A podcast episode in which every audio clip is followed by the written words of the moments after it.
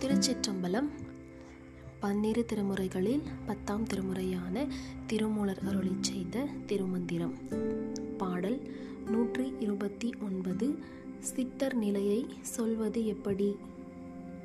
பாடல் தூங்கிக் கண்டார் சிவலோகமும் தம்முள்ளே தூங்கிக் கண்டார் சிவயோகமும் தம்முள்ளே தூங்கிக் கண்டார் சிவபோகமும் தம்முள்ளே தூங்கிக் கண்டார் நிலை சொல்வதெவ்வாறே?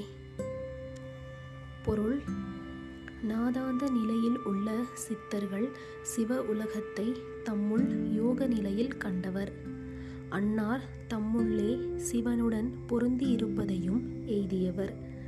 அவரே சிவபோகமான பேரின்பத்தை தம்முள் கண்டு அனுபவிப்பவர். அவர்தம் நிலையை அனுபவம் இல்லாமல் கூறுவது எப்படி? திருச்சிற்றம்பலம்